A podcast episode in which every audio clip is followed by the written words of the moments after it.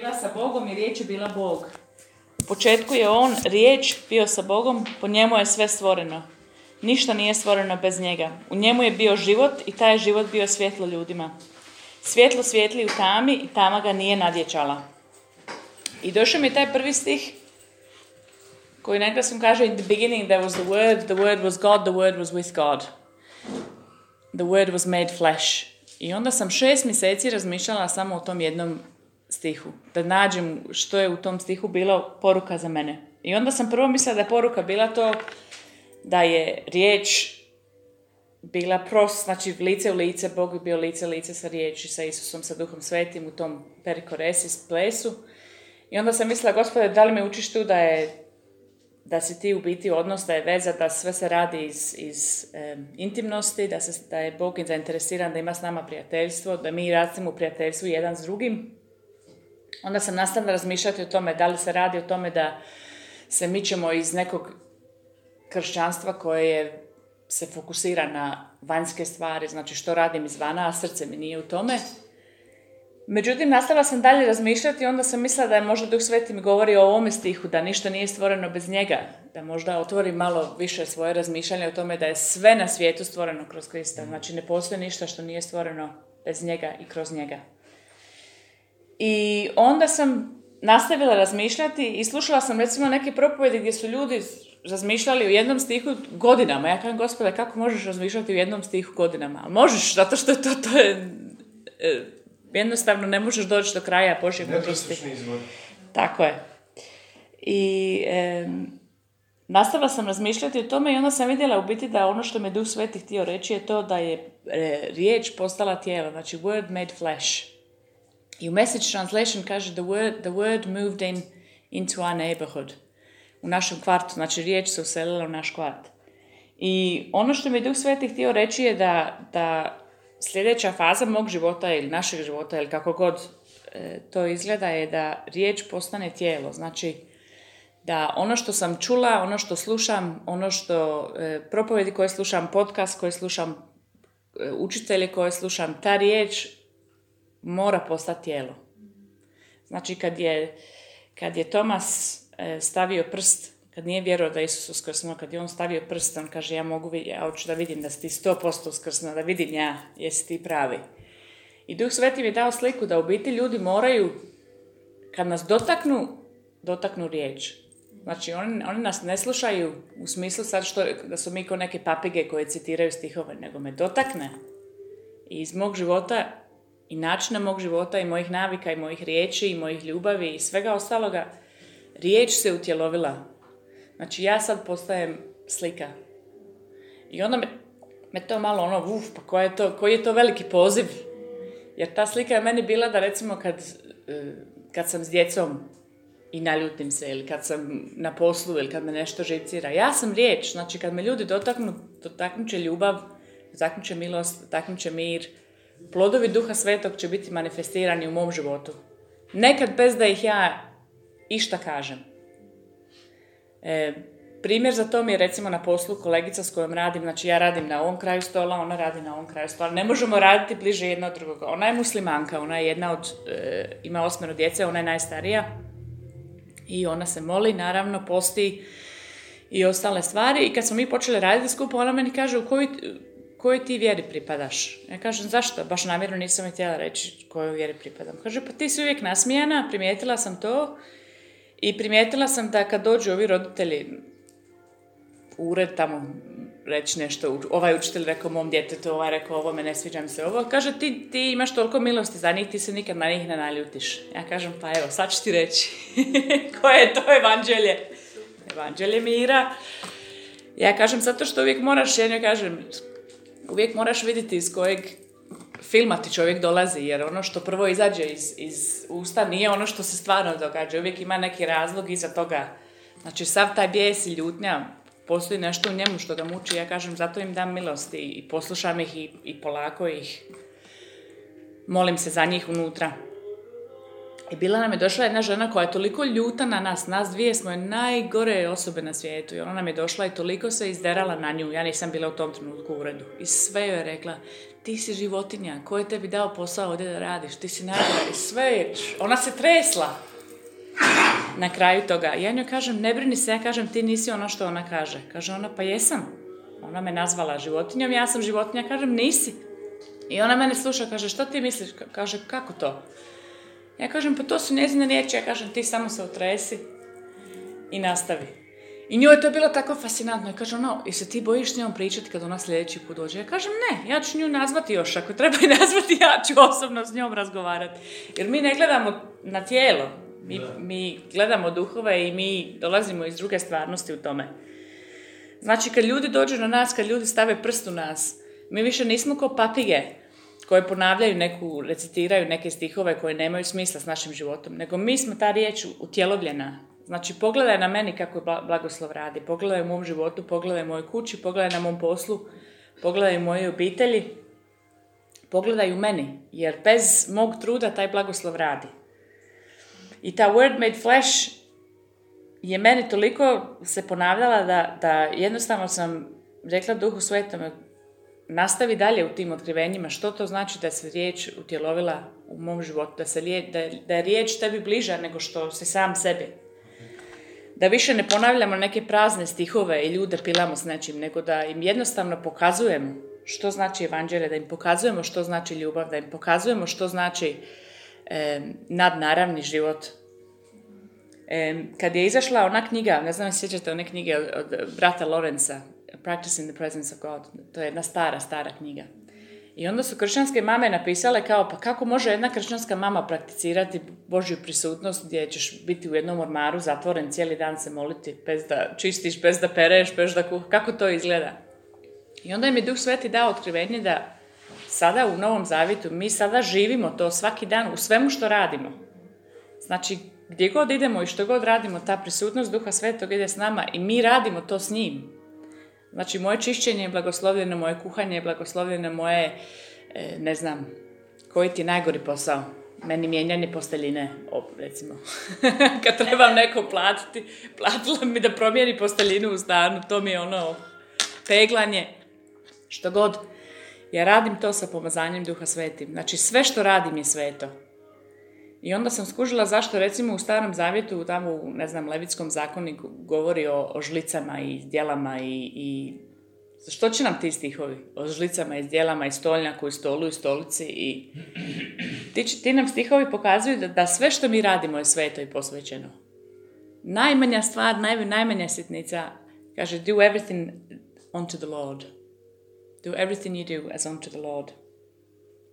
U Petrovoj poslanici piše, u drugoj Petrovoj, Petar kaže, da vidim je li imam Petra.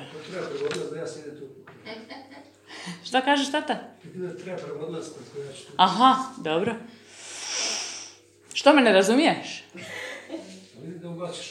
Aha, ok, dobro. U prvoj Prva Petrova, jel druga Petrova? Ne, druga Petrova. Ne vidim gdje sam došla. Mi smo bili s njim na Svetoj gori i čuli smo taj glas koji je došao s neba. Znači, mi smo bili s njim na Svetoj gori i čuli smo taj glas koji je došao s neba. Znači, što god se dogodilo u Petrovom životu, niko nije mogao od njega oduzeti to da je on bio sa Kristom. On je sam to doživio. Znači, to nije više teorija nekog propojednika, to nije više teorija nekog podcasta, to nije nešto što je sad trendi u kršćanskom svijetu, nego on je to sam za sebe iskusio. On je bio s njim, on je čuo taj glas koji je došao s neba. Kaže u, u ovdje piše, dobro je da ih pažljivo slijedite, jer oni, oni su kao svjetlo što svijetli u tami. Ono svijetli sve dok nestane zona i dok jutarnja zvijezda ne zasija u vašim srcima. Ali prvo morate razumjeti ovo, nijedno proročanstvo u Svetom pismu ne može se samovoljno tumačiti. Znači sve je u kontekstu. Nijedno proročanstvo nije došlo od ljudske želje. Ljudi su govorili Božje poruke kad ih je natahnuo Duh Sveti. Znači ono što mi radimo, Duh Sveti dođe i nadahne tu riječ, znači naše iskustvo sa Kristom se gradi line upon line, precept upon precept, znači gradi se iz jednog temelja sve više i više. E, kaže Ivan u Ivanom evanđelju, mi smo njega osjetili, vidjeli i dotaknuli.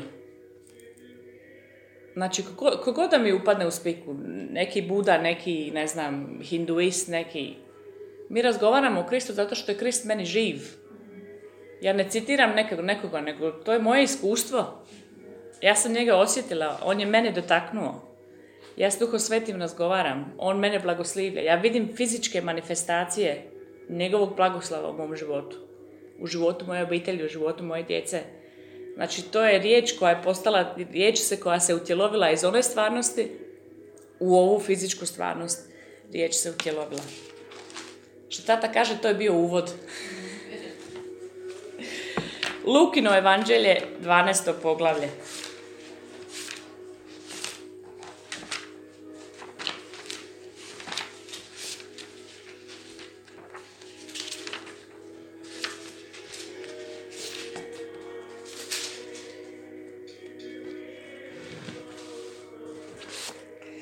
E sad ću baciti malo Mirror Translation ovdje, zato što je François ta sad završio, ako ste čuli za Mirror Translation, on je sad završio Lukino evanđelje.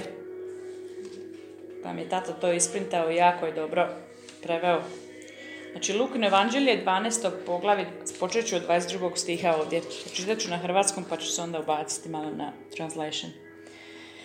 Zatim je rekao svojim učenicima, zato vam kažem, nemojte se brinuti za svoj život, što ćete jesti ili za dvoje tijelo što ćete obući. Jer život je važniji od hrane i tijelo od odjeće. Promotrite gavrane, niti siv, niti žanju. Nemaju ni podruma, ni štaglje, pa, pa ipak ih Bog hrani. A vi vrijedite mnogo više od ptica. Tko od vas može brigama produžiti svoj život makar za jedan sat? Budući da ne možete učiniti ni to malo, zašto se brinete za ostalo? Promotrite liljane kako rastu, niti se trude, niti izrađuju odjeću. A opet kažem vam, čak ni Salomon u svojoj, u svoj svojoj slavi, ko može to reći? Koji Englez može reći u svojoj svojoj slavi? svoj svojoj slavi. Nije bio odjeven kao jedan od nas. Ako Bog tako odjeva travu u polju, koja je danas ovdje, a sutra se baca u peć, koliko će više odjenuti vas, malovjerni. Ne brinite se što ćete jesti ili što ćete piti. Ne uzdrujavajte se zbog toga. Svi ljudi na svijetu opterećuju se time, ali vaš otac zna da vam je sve to potrebno. Nego, tražite najprije njegovo kraljevstvo, pa će vam se i to nadodati. I ovaj e, se ponavlja ponovo u Matejem evanđelju. I iz ovog stiha je rođen e, moja služba Sweet Retreat iz ovog stiha, da, da se promatraju ptice, Duh Sveti mi dao taj stih. Look at the birds, look at the trees. I onda sam opet razmišljala, ja kažem Duh Sveti, pa neću, neću ja sad imati službu gdje vodim žene da gledamo ptice. Ko oni bird watchers. Sa onim... da. Ne, Duh Sveti mene rekao, e, kreira vrijeme, stvori vrijeme, otvori vrijeme gdje ljudi sjede i gledaju na stvorenje Znači, živimo u svijetu gdje većina ljudi nemaju vremena da gledaju ništa, osim telefona, Facebooka, Twittera, Instagrama, Snapchata, da gledaju, znači da, da jednostavno e, sjede u miru, u vrtu, vani, u prirodi i da gledaju.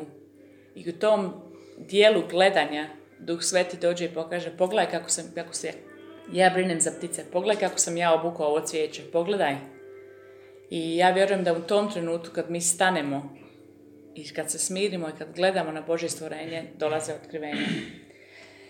I Isus rekao svojim učenicima, ne brinite se što ćete jesti ili za tvoje tijelo što ćete obući. Dvije glavne brige, jel tako? Što ćemo jesti i što, kako ćemo se obući. Gledala sam neki dan, pošto sam naravno u Hrvatskoj, ima HRT1, Dr. Oz bude svaki dan u jedan sat, jel tako, mama? Je, jedan? 12 12 i po, e. I slučajno sam to ubacila i došao je jedan poznati e, engleski guru, zove se Tony Robbins, ne znam da je ti da njega čuo sigurno, Tony Robbins.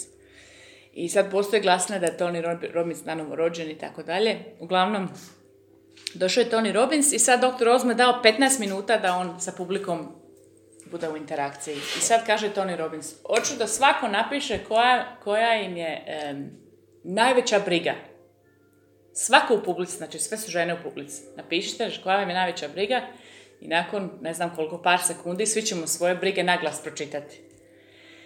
I svaka žena koja je napisala svoju brigu na taj komadić papira je mislila da je ona jedina u toj brizi. Znači da je to jedna jedina, da samo ona se o tome brine. I ova jedna napisala, e, ne želim biti sama, imam 41 godinu, nemam još dečka. Ova druga napisala, bojim se da će mi biznis propasti. Ova treća napisala, bojim se, ne znam. I njegov uvod je bio da ako mi sad pročitamo sve ove brige, vidit ćeš da tvoja briga je jednostavno ista kao, ne znam, treća osoba, peta osoba, deveta osoba. A to su biti Isusove riječi, jer Isus je rekao da se ono što, za što se ljudi brinuje, što će jesti i što će obući. Kad ti to malo više analiziraš, šta briga, što ćeš jesti, se, malo se produži se na gdje ćeš živjeti, kako ćeš za to platiti, ko će to kuhati i tako detalji idu u to brizi. A za tvoje tijelo to mogu biti brige za zdravlje, brige za, ne znam, e, veličinu, djetu, ne znam, što god, robu. I Isus je rekao da u biti to postoje dvije glavne brige. Briga, što ćeš jesti i brige što ćeš, što ćeš obući. I sad mi je bilo jako zanimljivo da vidim kako će taj svjetski guru, šta će on ovim ženama reći. Jer ja znam što nama Isus govori u riječi o, o brigi. Ali sam htjela vidjeti što će on o doktor Rozu reći ovim ženama, kako, kako se riješiti brige. Jer za njega se plaća tisuću i tisuću dolara da budeš s njim, da te on uči. I on je rekao ovoj ženi, da li ti znaš da te misli koje ti misliš nisu tvoje misli? I sad ona njega gleda, wow, američki ono, wow, what do you mean? I ona njemu, on je kaže, te misli koje ti misliš, te misli su, kaže, misli svijeta, to svi misli, to svi, svi, svi u svijetu misle, to su stare misli. Kaže, ti si njih samo uzela i ti si njih usvojila. I to je onda postala tvoja briga. I kaže, ja ću ti sad pokazati kako da, da živiš u svijetu bez brige, kako da se ne brineš i tako je on nastavio. I to mi je bilo jako zanimljivo. I ovoj, ovoj ženskoj koja je rekao da, koja je rekla ja se bojim se da budem sama, nemam dečka, e, već sam bila na puno e, vani na dejci, nisam našla nekoga. On kaže, ja ću tebi reći koje je tebi tu rješenje. Kaže, u tvojoj jednoj rečenici ti si 20 puta rekla ja, ja, ja, ja, ja, ja, ja. I on nabrojao aj, aj, aj. I on kaže, tvoj problem je to što ti hoćeš naći vezu s nekim, a samo na sebe misliš. Kaže, trebaš se okrenuti malo na druge. Jer kaže, veza nije o tome što ti misliš, nego veza je služenje drugima. Ja kažem, pa kako? Ona samo što nije pala, ono od uvrede, kako si mi mogao to reći? A sve što je on rekao, mi se vraćamo na ono što je Isus rekao, jer on je prvi to rekao. Znači, mi smo pozvani da živimo na potpuno drugoj razini od svjetskog razmišljanja. Znači, zato vam kažem, nemojte se brinuti za svoj život. A ja ću vam pročitati to što znači, na, kako, kako je to François de i na engleskom što tu piše. Jer to je drugačija zapovjed. Jer ovdje su preveli, kažu, nemojte se brinuti za svoj život. A François de grčka riječ tu, ja znam da ste vi već u grčkom razvijeni, tako da ne trebam tu puno vremena provoditi, ali on kaže, do not be distracted by any anxious thought about your life Do not waste a moment worrying where your next meal is coming from or what you're going to wear. Da. Znači, nemojte, po, pogledao je svoje učenike u oči. Ja ne znam jeste vi, vi kad, neko, kad ne, nekom nešto kažete i oni, oni ono, ne znam, napola su čuli. Ali kad ih u oči pogledaš, kad ja svoju djecu u oko pogledam, tu, sjedi i ne uči se. znači, Isus je svoje učenike u oko pogledao. Znači, nema, nema bježanja, ono sakri, sakrice negdje, nego on je njih u oči Sara pogledao. To ti znaš kao ti neđeš kad te mama i tata na oči pogledaju, a to je ozbiljno onda, serious. Nemojte se distracted, znači e, grčka riječ merico, to divide, podijeliti. A merimnao je grčka riječ anxiety ili briga. I ovo Pavao ponavlja u Filipljanima četvrto poglavlje šesti stih. Kaže, nemojte dopustiti da te anksioznost o nečemu razdvoji. Divide je razdvojiti. Znači, brige dolaze da nas razdvoje. Divide. Distract. Znači da, da te jednostavno, sami treba hrvatska riječ distract. Ometanje, da, klasično, znači neko ti krade nešto. Makne fokus. Makne fokus. Znači, Isus je govorio svojim učenicima, nemojte dati brigu, nemojte se brinuti, jer će vam maknuti fokus od čega? Od onoga što sam ja već za tebe providio, dao, blagoslovio. E, ono što sam već u tvom životu učinio.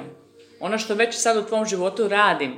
Ono što možda još nije vidljivo, ali već je vidljivo u, u duhovnom svijetu.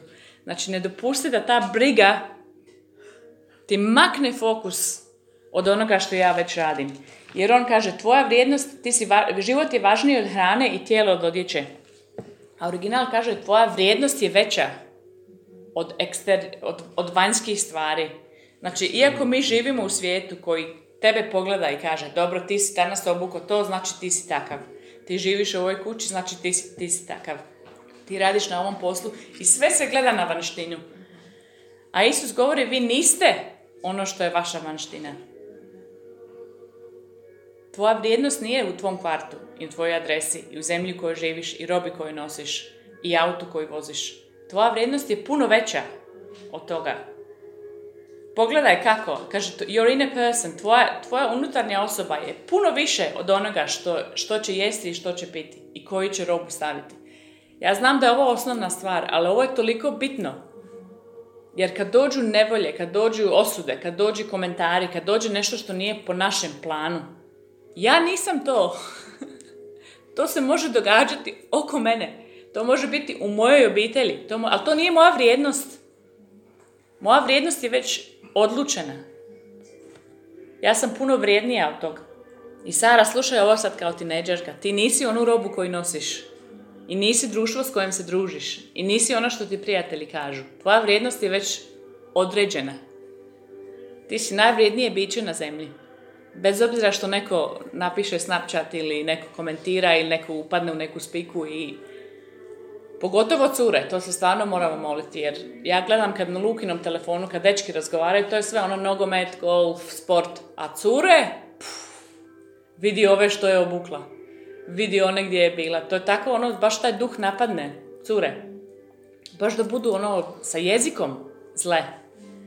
Znači, molimo Boži zaštitu da ti te komentare i što god bude na svijetu, ne uzimaš na srce, nego, kao što je Isus rekao, ovako, otreseš prašinu, što Taylor Swift kaže shake it off i ne primaj to srcu. Jer ti nisi ono što, što svijet kaže da jesmo. Isus kaže ne, e, u 24. stihu kaže pogledajte kako životinje i kako ptice žive bez ikakve brige. 25. stih. Nemojte, nemojte, iskori, nemojte potrošiti niti jedan trenutak brinuti se o stvarima. Worry je wasted energy. Znači, e, briga je energija koju ne možemo nikad dobiti nazad. Pogledajte kako svijeće raste. Nisu ni u, e, Solomon imao u svoj svojoj slavi ovakvu robu.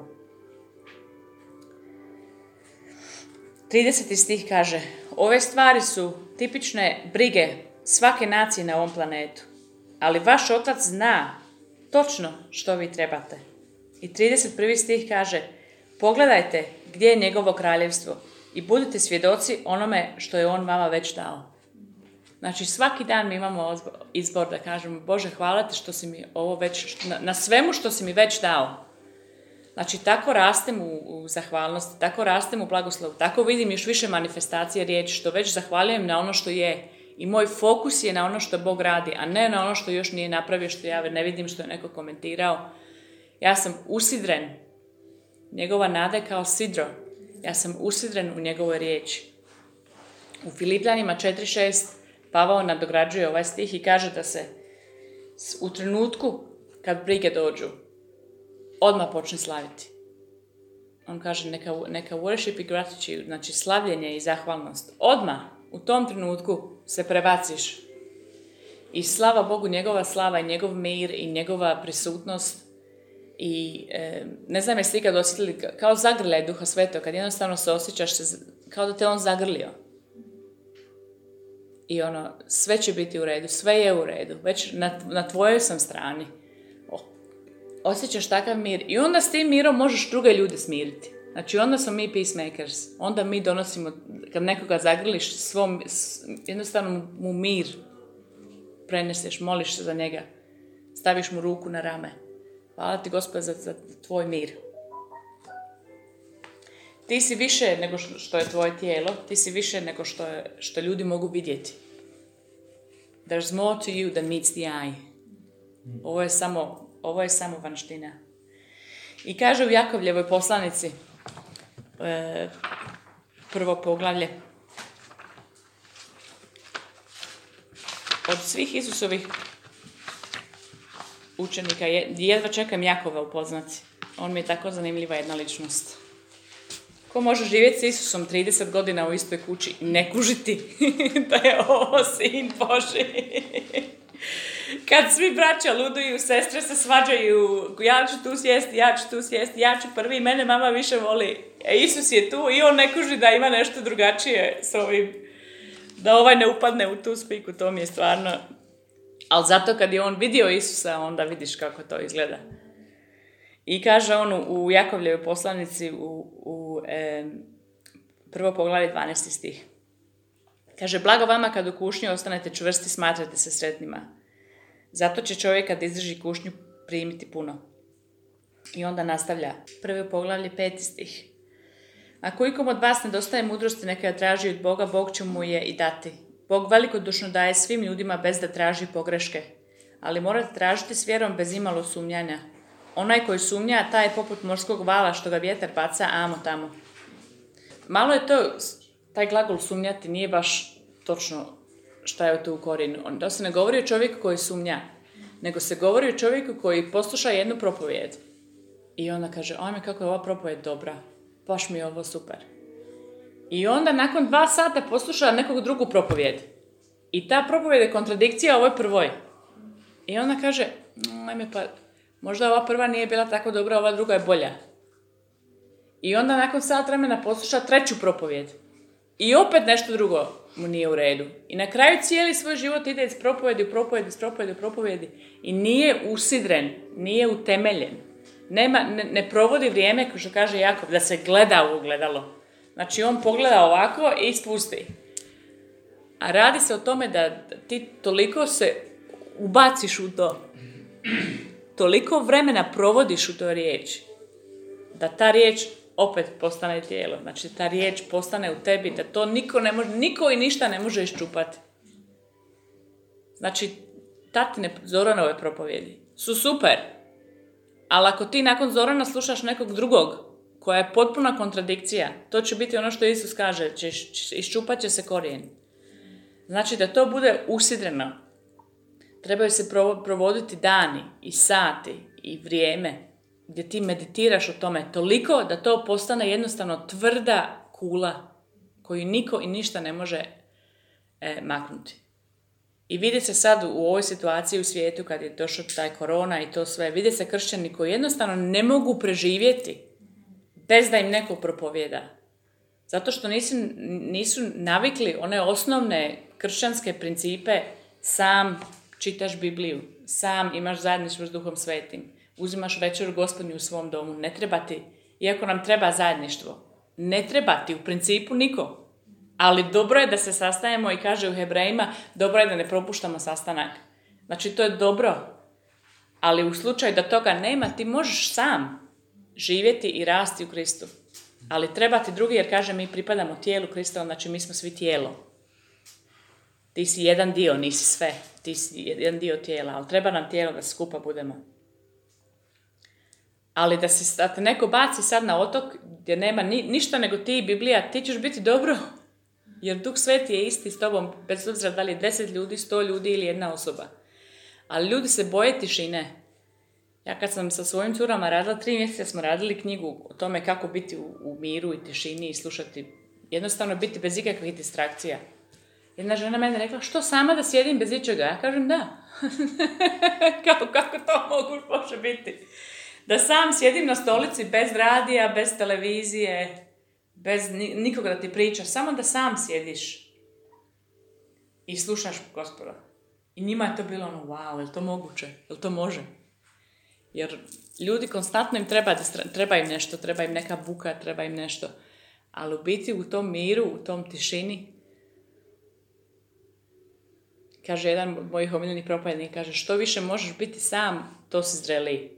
Jer ne treba ti niko da te stimulira, ti si već sam sebe nasmiješ u tom zajedništvu s Duhom Svetim, to je sve što ti treba. Evo, završit ću sa ovim namire. Sad dolazi pravi profet. We receive you in the Prophet's Award. završit ću sa ovim iz e, Lukinog evanđelja, 30. stih. Kaže ovdje 33. stih. Od, from now on, do life from a different, different perspective. Stuff does not define you. Trade whatever it was that you've been doing all along under the old system of performance for this new life of adventure. Znači, živi život iz drugačije perspektive. Ovo što je vanite nije, nije definicija tebe. Jer Bog ima za tebe novu adventuru. New life of adventure. I ja stvarno vas želim ohrabriti da Bog za vas ima nove stvari. Nove planove, nove ideje, nova iskustva, nova putovanja. I da je vas jednostavno poziva iz, iz možda nekog starog načina razmišljanja u novi. E, da vidite život iz nove perspektive, da neke stvari koje su možda već stare se čuju iz nove perspektive. Da jednostavno to se, e, kaže, ne možeš staviti staro e, novo vino u old wineskins. Stari mjehur. Stari mjehur. I nekad to nije fizički, ali to je nekad, ja vidim kad Duh Sveti govori neke stvari. Nama prva misao koja nam se pojavi neka stara misao. Kako ovo, kako ono, ja sam uvijek ovako, ja uvijek ovako. I nekad baš to bude kao kočka onome što Duh Sveti hoće reći. I ja stvarno e, vas ohrabrujem da iskoračite u nove, nove stvari s Duhom Svetim. Stvari koje nismo do sada vidjeli, stvari koje se nisu e, ne možeš reći, ajme, ovo sam vidio kod ovoga ovoga. Ne, ovo je za tebe novo, ovo je neka, nešto novo. Nova manifestacija. I e, proročke riječi koje sad izlaze u crkvi baš radi o tome da, da će sad biti manifestacija crkve Kristovog tijela kao što nikad nismo vidjeli. Znači, ovo je možda najteže vrijeme svijetu, ali nama je ovo manifestacija snage i slave. Mi manifestiramo stvari koje na svijetu nisu bile viđene. I što kaže jedan propovednik, najveća, najbolji temelj je koko. Ne znam jeste čuli tu propoved, koko. Znači, svi engleski glagoli koji su, mi smo uskrsli s njim, mi smo podignuti s njim, svi počinju sa ko. We are co-raised, co-seated, co... Da. Znači, to je propoved koko. Samo se sjetite riječi, koko. Što god je on, to sam ja. Što god vrijedi za njega, to vrijedi za mene. I to je naš temelj. Amen. Amen. A to je grčki sud. Mhm. Na naši sud. Su. Evo onda poruka je su su.